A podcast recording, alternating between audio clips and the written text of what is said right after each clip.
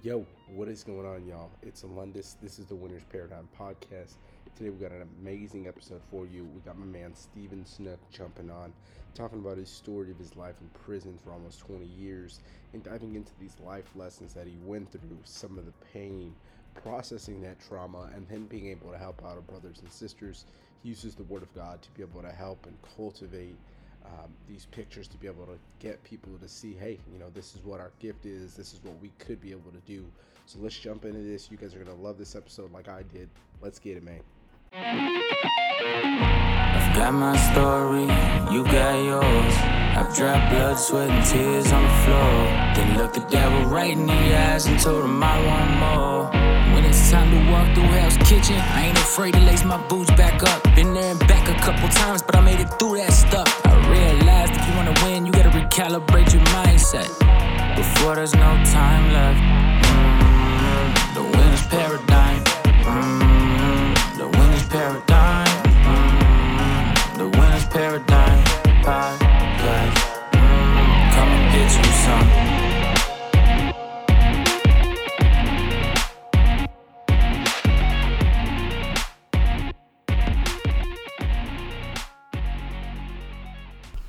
Yo, thank you for tuning in. So first thing, go to thewinnersparadigm.com and subscribe. That's the way you're going to be able to keep up with the Winner's Paradigm. You're going to hear about Alpha Influence Media if you're trying to strategically build momentum to increase your influence so you can maximize that impact. Alpha Influence Media is for you. We run strategic ad campaigns. We get you on the right shows that resonate with your message. We get you guests that resonate with you. And pretty soon here, we're going to be doing reels so you can kill it with your social media marketing game. Now, after that, you're going to leave that 5-star rating and review, be able to get people coming back to this podcast to see how kick-ass it is, let a friend know so we can be able to keep this thing going. And thank you to our sponsor, MyFitLife. If you go to MyFitLife.net, type in TWP20, you get 20% off all products MyFitLife. So you're going to want to check that out if you have some CBD needs that are going to be able to help you. As always, you know, the Move It Sports Gel is killer for me because it allows me to push through those workouts even when I am having those really bad joint pain as I often get every single day. So it's one of the things that allows me to zone in, as well as being the best that I can be and being able to heal my body. So you're going to want to check out MyFitLife, TWP20 for 20% off. My man, Steven, it's an absolute honor to be able to have you on the Winner's Paradigm, brother. And I really love learning about you as a person, number one, your story, and then what you're doing now, because it's amazing, brother. You came, you know, full spectrum, full circle on things. So for people who don't know who you are, brother, would you mind giving us a brief introduction, who you are, how you grew up, and then what you're passionate about today, brother? Can do it, man. Good to see you, bro. Good to see you. My life, my journey is it's probably not as uncommon as some people would think. But I was adopted as a child. My mother was 15 when she had me. She was 13 when she had my brother. You know, so we just, it was just complete poverty. There was no man around. She couldn't handle us. And the story that she told me when I turned 24 years old and I spoke to her about it, I only met her a few times in my life, but when I spoke to her about it, she said she just couldn't handle us and she had to just put us out by the street and just call the cops to come get us. So it wasn't because she didn't love us, but she was lost as a teenager in the late 70s and just wasn't able to do it. So I got adopted as a child and I was brought to Illinois and I was raised by an aunt. And that's kind of how my life started. That's how the generational journey started. My aunt, she married bad men, you know, it's all she knew. She married ex-military, but alcoholics. So the second one that she married that essentially became like my father, he was a boxer in the military and he was alcoholic. And brother, he just taught me and my brother, essentially he raised us like wolves. He couldn't help it. He was out of control. You know, he shot off guns inside the house. He blew up a fish tank in the front room of our house one day when I was about 8 or 9 years old. But he taught us how to fight. He would, my aunt would go to work. She was a waitress, very uneducated. She would go to work. He would take everything out of their bedroom, dressers, beds, and he would tell me and my brother, fight. You know, he'd turn a 5-gallon bucket upside down and start drinking vodka, and we'd fight like that. And we'd fight like that for quite a while, and then we'd go to school. So that was essentially how I was raised as a youngster. You know, before I was even a young man, it was a very chaotic environment. You just didn't know what you were coming home to. And brother, I honor you for sharing that, number one. And I know exactly how it is. You know, my dad, abusive, alcoholic. And then my dad was one of those like tough guys as well. You know what I mean? So for him, it was funnier when I was, when Church 21, he opened up to me and he's like, hey, you know, when I was younger, you know, we had it hard. They would force us to fight each other. My cousins would make me fight each other before we can leave.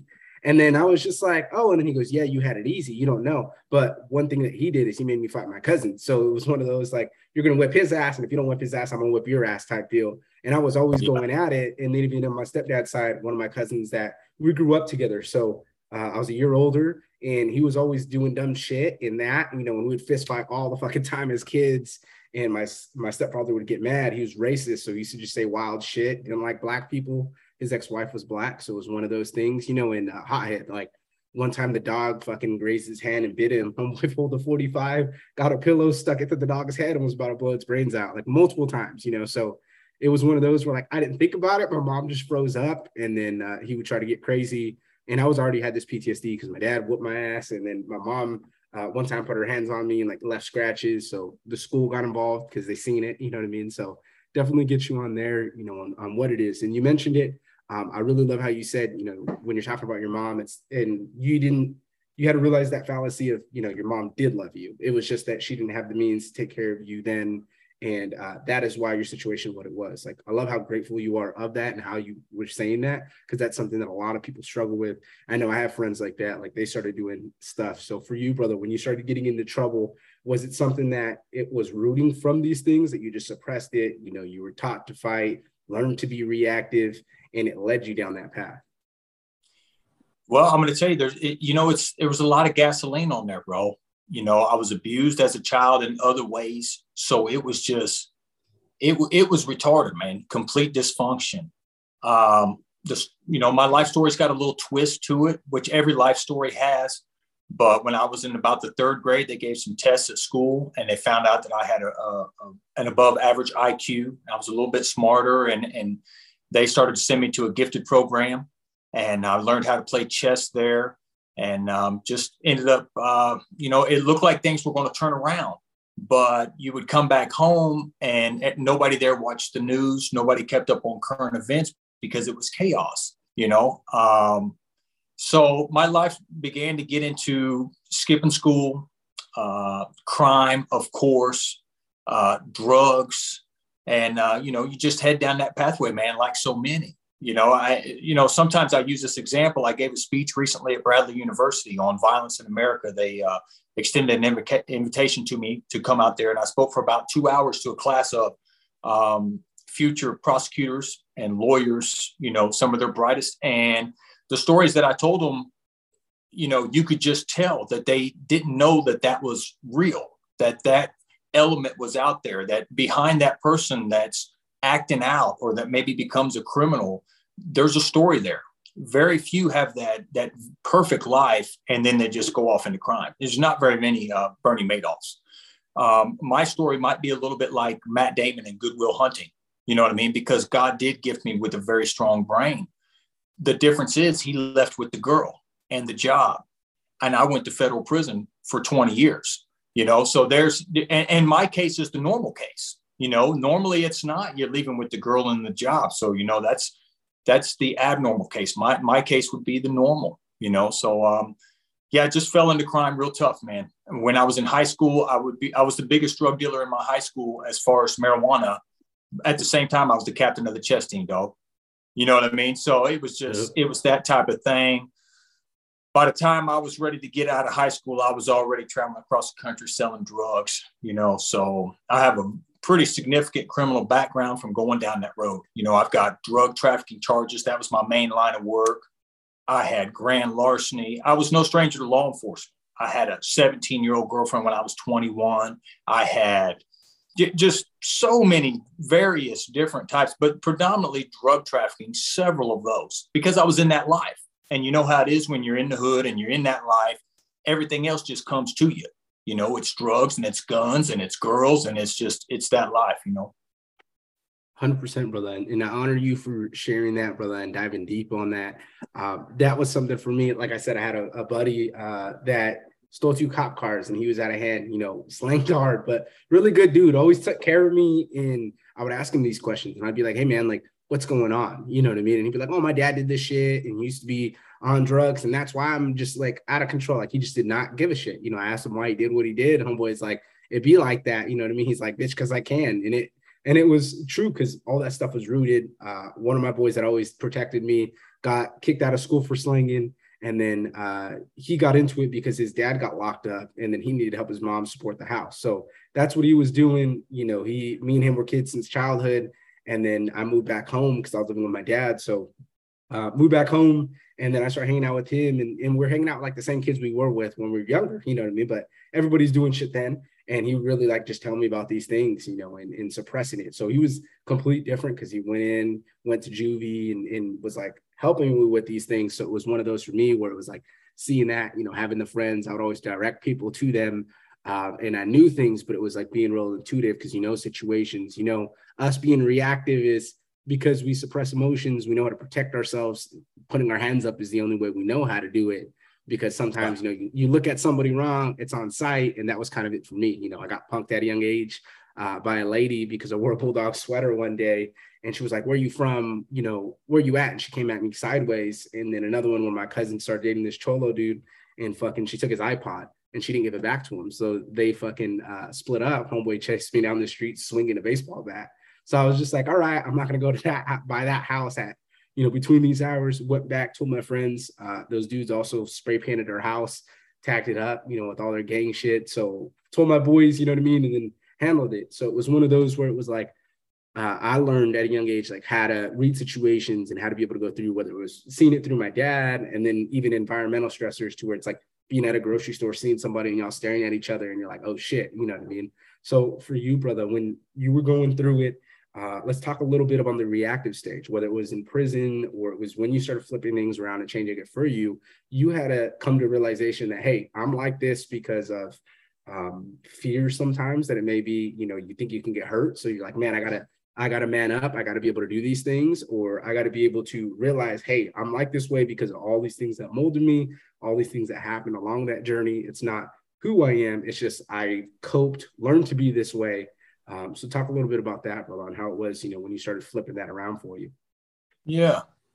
Well, I tell you, when you're brought up like that and you're trained to go, and what was unique about what happened with my brother and myself, which my brother ended up going on later and becoming a tough man champion. And, you know, as I was going into prison, he continued along in that vein.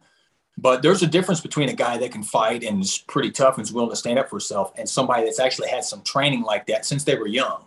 Be like Tiger Woods learning how to hit a golf ball when he's really young. So, you know, when the gloves come off and you're trained to go like that, society won't tolerate it. So you're constantly getting kicked out of school. And then you throw in there the criminal life that I was living, you know, 17, 18 years old, bro. I was jumping on an airplane, flying from Illinois to the Mexican border, getting loads of dope. You know what I mean? So I was all the way in it and determined to be the biggest and best in that life. Okay. So the first time I went to prison, I was already banging tough. You know what I mean? I got the big gang tattoo on my chest. I'm just ready to go at the drop of a hat. You know what I mean? Spent quite a bit of time in solitary confinement during that first sentence. Saw some things that were completely abnormal. You know, I saw a man one time. The first time I did a significant amount of time in solitary confinement, I did 6 months. And a man killed himself across the hall from me. And this was in a maximum security prison here in Illinois, Stateville Penitentiary. So I wake up in the morning, I'm eating breakfast, and he's hanging from a sheet in his cell.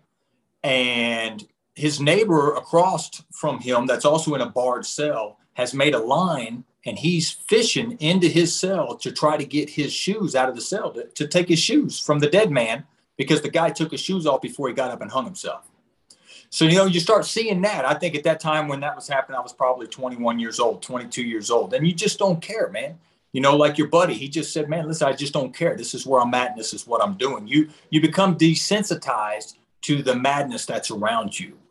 And you have to kind of talk about those things. You don't want to glorify those things, but you talk about it because you say, look, this is where I was. this is how bad that the situation was.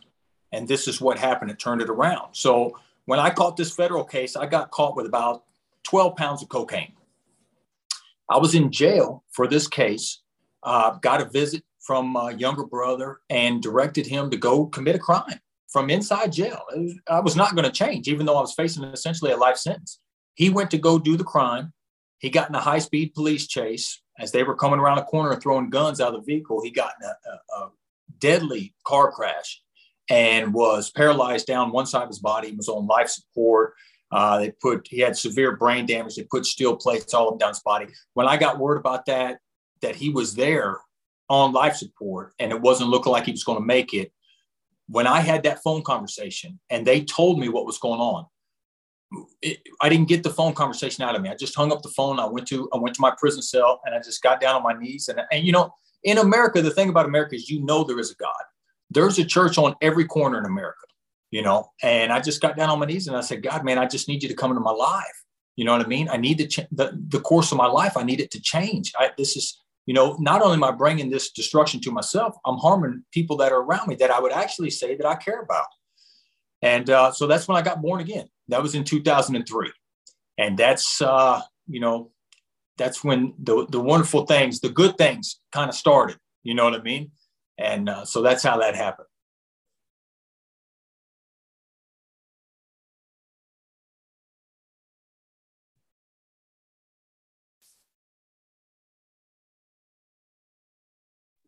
Thank you, brother. I had a mute because the baby, but right. Yeah, 100%, brother. I loved, you know, how you jumped into that and really you talking about, you know, when it started to click and you turning it around for you and going through these situations. You know, it definitely shows how much you grew and how much you realized, like, man, everything that you were doing, you know, led up to that point to where now you're flipping it around. So first, you know, when you're still in prison, you're helping out other people around you. You know, what was that like where, you know, when you're born again and you're preaching this message, like life was just different for you? Yeah. And I've got to throw this in there, because if I don't throw this in there, I'd be amiss. You know, there's a real famous podcaster. I'm sure you heard of him, Ed Milet. He's huge, right? And I saw not long ago that he had a guy come on his show. I won't say his name, but you'll understand the description. He got a bunch of time in prison and he came out of prison with that redemption story. And he's doing fantastic, man. He is, you know, he's getting podcasts and he's writing books and he's talking about how he changed his life. It was inspirational. But it was some bullshit in there, too, that you can recognize if you've lived in the street. And the thing is that guys in prison won't buy that. Now, maybe out here, some guys that he talked to about it, and I saw him doing some corporate meetings, they would buy it. But guys in prison, they can smell it because they've been dealing with it their whole life. The man told a story, dog. He said he got in a fight every day for the first 2 or 3 months that he was in prison. And he said he lost 75% of those fights.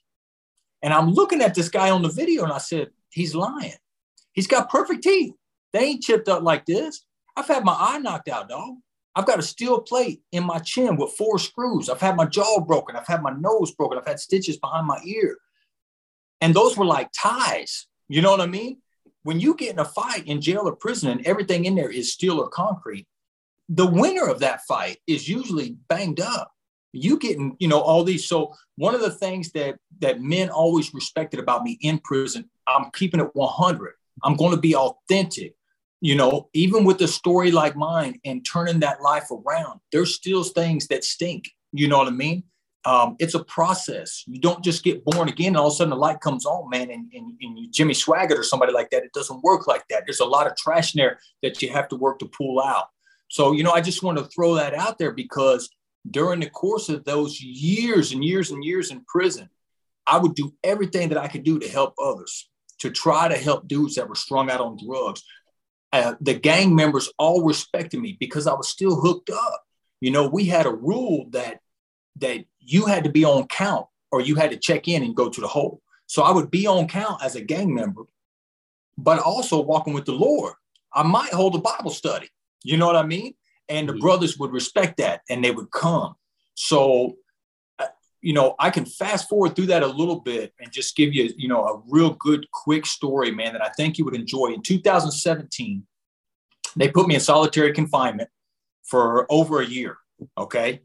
Again, a very minor thing. It wasn't a violent act at all. But in America, they really, really practice solitary confinement, which is wrong. But it's practiced at the state level. It's practiced at the federal level to the extreme. And it's not good, especially with mental health being such a severe issue in our country right now. You're taking a man that's already in a fragile mental state because he's in prison, he's away from his family, and you're putting him in solitary confinement for very minor offenses for lengthy periods of time. But that's a story for another day. But it is absolutely not right.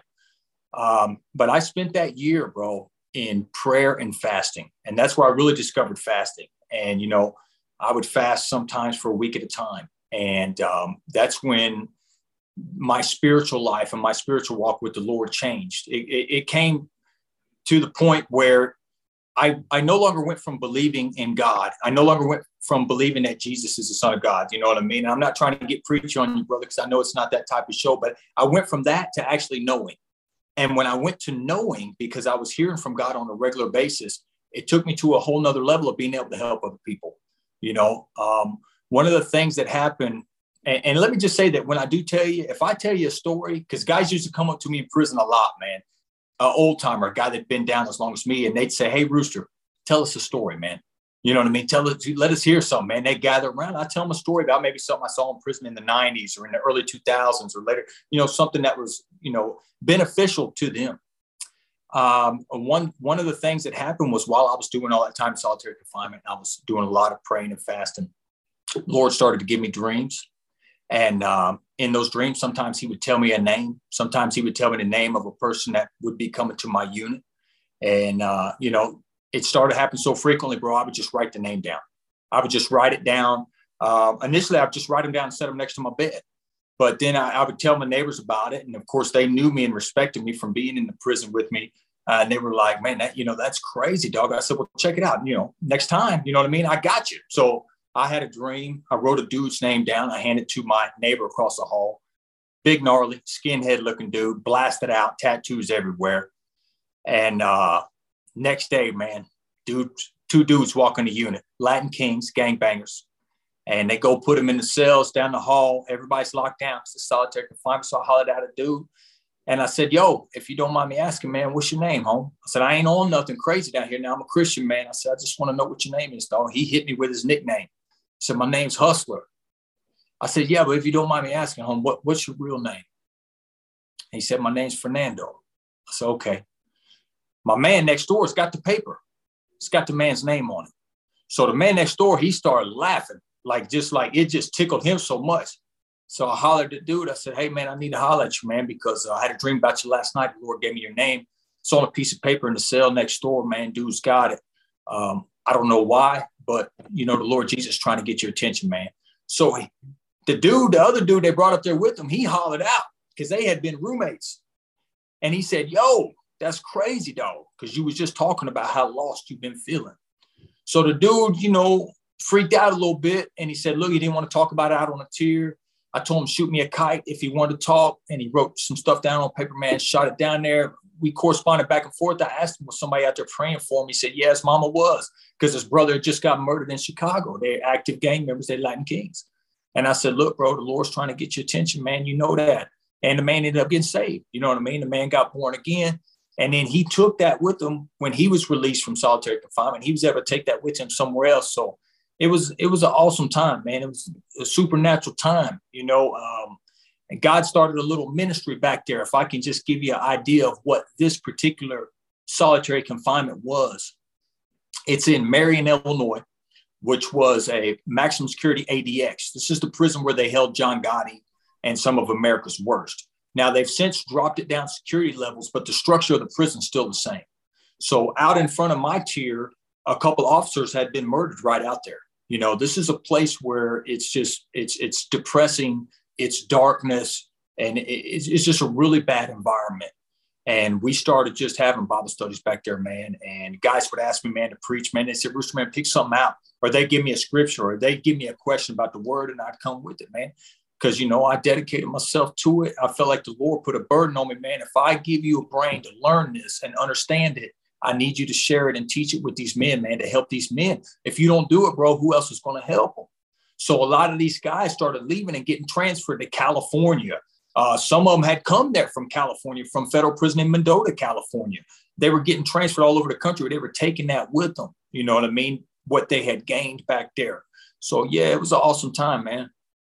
And that's awesome, brother. And I really honor you for sharing all those things, brother. And that's 100%, you know, what I love, you know, is you just being real about it. And for me, what was huge is really just hearing that, because sometimes, like, you can definitely, and I love how you said that people can pick the shit out that what you say, you know what I mean? So for me, I said that, and my business partner, Zach Babcock, me and him had a real conversation like that one day, actually in person when we were in St. Louis. And I was just like, yeah, man. And then I was just like, I was reactive as a kid, to where I would be talking. And when I was a kid, I was getting a lot of fights, suspended, fifth, sixth grade. And then I got older, I got smarter, you know, so I started hesitating when I was talking. And he's like, looks at me, and I'm like, hey, man, you ever act scared because you know you're going to win a situation, you can get out of it? And he's like, what? And he goes, yeah, man, I used to do that all the time in prison. And he's like, there's sometimes like you just act afraid and like you're not going to do something. But in your head, you're like, no, I'll do whatever I got to do, you know. And he's like, it was just moving around people. It was knowing things, know your audience, know when to talk. One of my boys, like, we knew how to talk to cops because we smoked in the park. We were those kids that fucking hung out in the park every day. So they would be smoking before. I only did a couple times before school, but I would always be kicking it there. And the cops noticed that. So, like, they would always stop me. And one of my boys, we would always find that one thing with people. So we'd be like, hey, man, da, da, da, and he'd walk around with a guitar. So, like, all of a sudden it went from us, like, going to get checked and searched to them just asking, hey, man, how's this? And I'd be like, oh, one of them was Jack. So I'd be asking the cop, like, whatever it is, you know, and they would leave us alone. So it was awesome, like, telling that story and be like, yeah, man, like, I learned these things hanging around people and that. And one of my boys took care of me, and it was something where it was like, we were always trying to figure out, hey, you know, your audience, who you're speaking to, when is when you got to be about it, when you are about it, and then just being that good person and helping out who's around you, you know. So it was something for me, is like, wherever it was at, we break bread with people, we'd be cool with it. So love how you shared that, brother. Last thing here, before we jump into the final question, what was it like, you know, you getting out of prison and then really focusing on what you're doing now and what you're passionate about, brother? So if you can dive a little bit into that. Okay. Yeah, I appreciate the intro. That's a good question. One of the things that I noticed when I did get out, okay, first of all, when you come out of prison after doing 20 years, you're in shock. You've never used a cell phone. You've never seen Facebook. Your children are grown. You know, so the whole world's a different place. But one of the things that I noticed that was very similar to prison is that the men out here that I was encountering had the same type of problems, you know, in a different way. They were having issues in their family life. Maybe they were having a problem at work, or they were having a problem with their wife. And it would also multiply into other problems in their life. They might turn to the bottle and turn to drugs. And the reason I was exposed to that and I was able to make that connection that these men are sharing similar problems to the same men that I was able to help in prison is because I joined a men's group here in Peoria, Illinois, where they sent me. I'm not from here, but I joined a group and meeting in the bottom of a church. And a lot of these men have been going to church there 15, 20 years. It's just a group of men that get together and talk about issues. And I started to hear the issues. Everybody's got a story. You know, and I started to hear about what they were going through in their life. And I realized that we were dancing around the real problems. We were dancing around the real issues. If you want to get some help and you want to change the course of your life or change the course of your thinking to be able to help your wife and be a better husband or a better father, we better get down to the root. So after being there for a couple months and being relatively quiet, other than people knowing a little bit about my story, having been in prison for so long, I started to ask some deep questions, bro. Say, hey, how many guys in this room? And it's a big room. It's a lot of guys, 50, 60, whatever's there. I said, how many of y'all been sexually abused as a child? And the hands started flying up, man. And after we did this and we had the little talk, they said, man, we ain't never talked about nothing like that. We ain't never talked about nothing like that in here. I said, man, y'all been going to church for 15 years, man? And y'all never talked about this epidemic that's in America? No, we cannot have this. Because if we don't address these type of issues, we can't fix the root problem and try to figure out why so many people in church is going home after church and getting drunk. You know what I'm saying? Or addicted to porn. You know what I'm saying? We got to get down in there, man. So dudes love it when I come in there and bring it real like that. You can't give it to them all the time real hard like that because I don't want to ever come off as preachy. But one of the things I did while I was in prison, man, was I interviewed a lot of people. You know what I mean? I interviewed people that were having problems in their life to try to get down to the root. That was how I could help them. I interviewed some of the most famous criminals in America that are currently in prison. I had a roommate that was the Speaker of the House. I had roommates that were chiefs of gangs out of Chicago. You know what I mean? And you can sometimes find common threads in these people's lives that are from two different walks. So, you know, one of the things I'm trying to do right now, what I'm doing with my life is I'm trying to help other people that are out here. They may not have a similar story to me. I will help people that have been in prison. And I've done that since being out. But at the same time, I can help a guy that's an engineer at Caterpillar too. You know what I mean? Because he'll come to me and be like, yo, I heard your story. It's inspirational. Let me tell you what was going on with me. And I'm still dealing with this 45 years later. I've been successful in my life, but I've got this issue.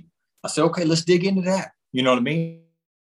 And I word on it too. You know what I mean? And we can get in there and look at what God has to say about it. And we can work on it from that area, and we can work on it from in the natural too. You know what I mean?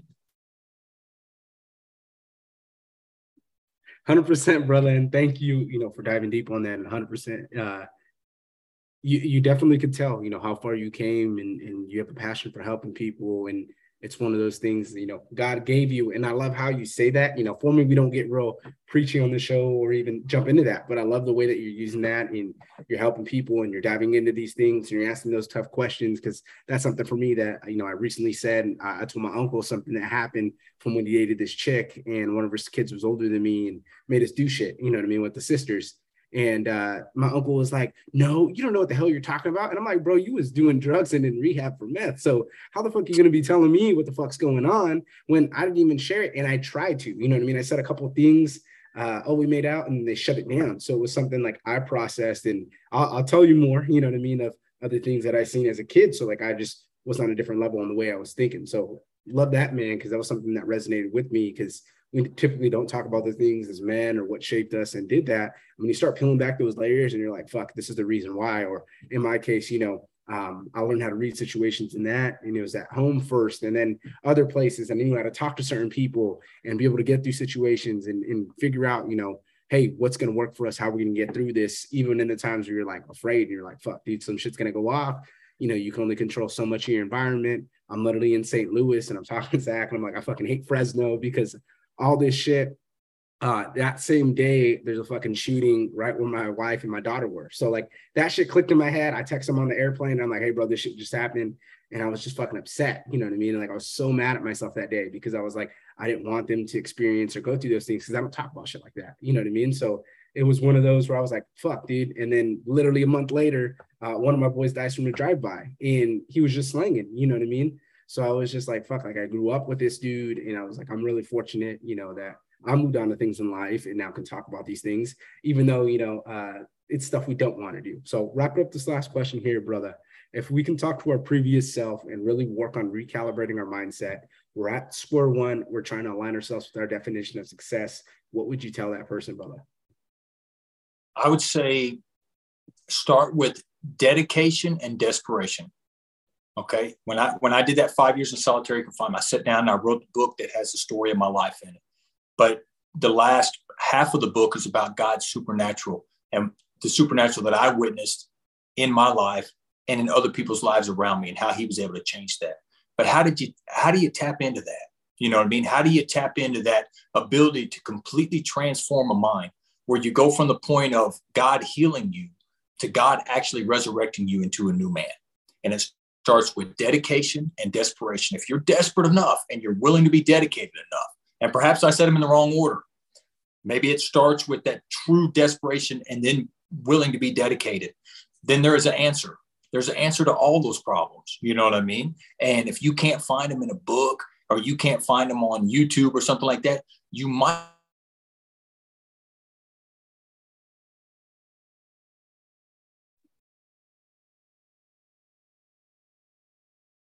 You can get there, man.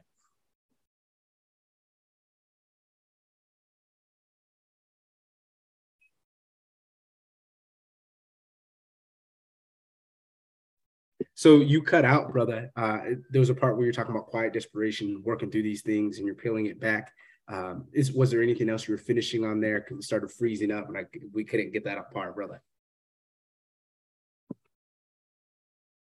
emphasis, and I think we're freezing up again. So I don't know. Are we clicking out? Yeah, it did a little bit. So we're okay. Good, brother. All right. It's the desperation and the dedication. If a man is desperate enough to see some changes, to see some solutions to some problems he has in his life, and he's willing to put in the dedication, there's a way out of there. There's a way out of that mental trap. You know what I mean? There's a way there for spiritual growth. And you just have to find the person that may have been through that or been through something similar. You know what I mean? That's willing to share with you. It's been an interesting journey. I will say that it's been an interesting journey. I ask God all the time, Lord, show me who I can help today. Because when you're in prison like that, one thing that you can't do is just walk up to people and be all preachy, because they're not going for that. They don't want to hear about your jailhouse religion or come out and tell me what to do. But if you wait until the Lord speaks to you about somebody and says, hey, I got a word for that man right there, go give it to him. That word will be so dead on point that you'll see the biggest gangster in your unit start crying. It will resonate with him so deep, you know what I mean? And then it'll take him to the point where he sees that there's a reality to this thing, that there is a remedy, and that will spur that dedication in him. He knows he's desperate, but when he sees that there's a remedy being presented, that puts that dedication there. Man, I want this remedy. I want it, you know? And thank you, brother. That was great. I definitely love, your words of wisdom right there through everything you've been through, brother. I honor you for sharing these things. And I said that multiple times because really I like talking about those things on that personal level and getting to know people and really peeling back these layers, brother, because it's something, like you said, when we do it, it changes lives. People realize it. We're helping people. We're talking about the shit they're not. In my case, they're like, oh, we thought you were good. We thought you were doing this. And I'm like, yeah, bro, like I was. And then I had, was getting by, doing what I got to do, kicking it, bullshitting, and then still going through this shit regardless, even when I'm like, oh, I'm not going to be being a dumbass anymore, doing dumb shit, going to parties, because I knew what that was going to end up for me, So love that, brother. Where can people find you if they want to keep up with you? They want to hear more of your message and learn more from you, brother. But right now, the best way to reach out to me is JesusSpeaksLLC@gmail.com. And I had to put the LLC on the end of it because there's so many Jesus Speaks out there. But I got the Jesus Speaks LLC YouTube channel. It's got some videos on it. I want to just bring up a real interesting thing. I put what they call a short, YouTube short. All this is new to me, the terminology. But I put one out the other day, got 11,000 views in about 10 hours. And I spoke for about 40 seconds on a lie that I saw about a law in the criminal justice system. Okay. I believe I could put more of that content out and get tons of views because there's so many problems there, especially when it comes to violence in America and the gun laws, where some really common sense out of the box solutions would work. That's why they asked me to come speak at Bradley University. But I pulled back from doing that, bro, because I don't want to take away from who I am and what I want to talk about, which is salvation through the Lord and change lives, man. Change lives. Not a life never, ever changes from just going to church, dog. It just doesn't work like that. You know what I'm saying? Something like that would never work for a guy like me. It wouldn't work for a guy like you. You know what I mean? That's not going to change me going in there singing some songs until I'm in a frenzy and coming out and feeling good about myself. What's going to change you is when you're hearing from the Lord, man. If you're hearing from God and you got a word for your wife, like, baby, I was praying, man, I heard something from the Lord, man. I feel like, this is like, you know what I mean? That is what's going to change lives radically, man. Brother, you hit on something, and I'll end it with this. That's something I'm big on, bro. That's something I've been working through because I say it a lot. And on my other new podcast, I rambled on one day about, being a Christian, and I'm glad I processed that, you know what I mean? And people could see that. But I was talking about, my dad, we would go Saturday nights to the church, and then homeboy would get shit-faced after, beat his wife, and then fucking church on Sunday or watching football, you know what I mean? Or vice versa, go Sundays. But it was one of those where he's like, you need to pray, you need to do this. And it was forced upon going to a rich church as well, to where it was like, bro, you don't understand these things. I got kicked out of that fucking youth group because my friends were smoking weed. And they said I was, when I didn't even do it then. So it was one of those where it was like, you associate yourself. And I had such this thing because I seen, people judging other people and really saying all this shit. And that's where it clicked to me. I was like, bro, I'm not going to stand behind something. And you mentioned it, you got to take massive action for regardless anything you're doing. And it was one of those for me where it was like questioning every single thing, so I did some soul searching, really worked on it, you know, recently, the past year and a half, got into meditation heavily. And then it allowed me to pray a little bit more, because before I'd be like, I don't understand how people can pray for 40 minutes. It's just another form of meditation, you know, so that's what they're doing for that whole time. You're saying affirmations, you're saying whatever it is, clearing what's on your mind, focusing on the breathing.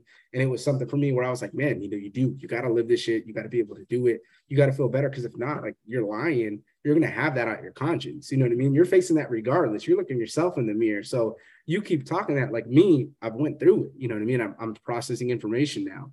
I'm understanding, like, I'm reacting because it kept me alive and I thrived. But at the same time, like, that shit's not good when I'm communicating with the wife. You know what I mean? Because she's saying something and I'm popping off because tonality, and I can't judge it because I'm so used to people screaming, you know? So definitely loved how you said that, brother, because you got to put that work in. And for me, that was something like that, you know, went from being like, oh, I don't know if there is a God, to now being like, yeah, you know, I absolutely believe in God and I'm a believer and I'm about helping other people and being that, you know, I'm not going to judge you for what you're doing. Because at the same time, like, we say we're not going to do these things, yet we do it. And it's one of the things we didn't like other people doing to us. So that's my last rant for the day, brother, but I definitely will have you on in the future if you'd like to come on again, because I really had a fun time jamming with you, talking about these things and helping out other men and women, you know, who are either in the positions or, you know, dealt with these things and they're currently struggling, brother.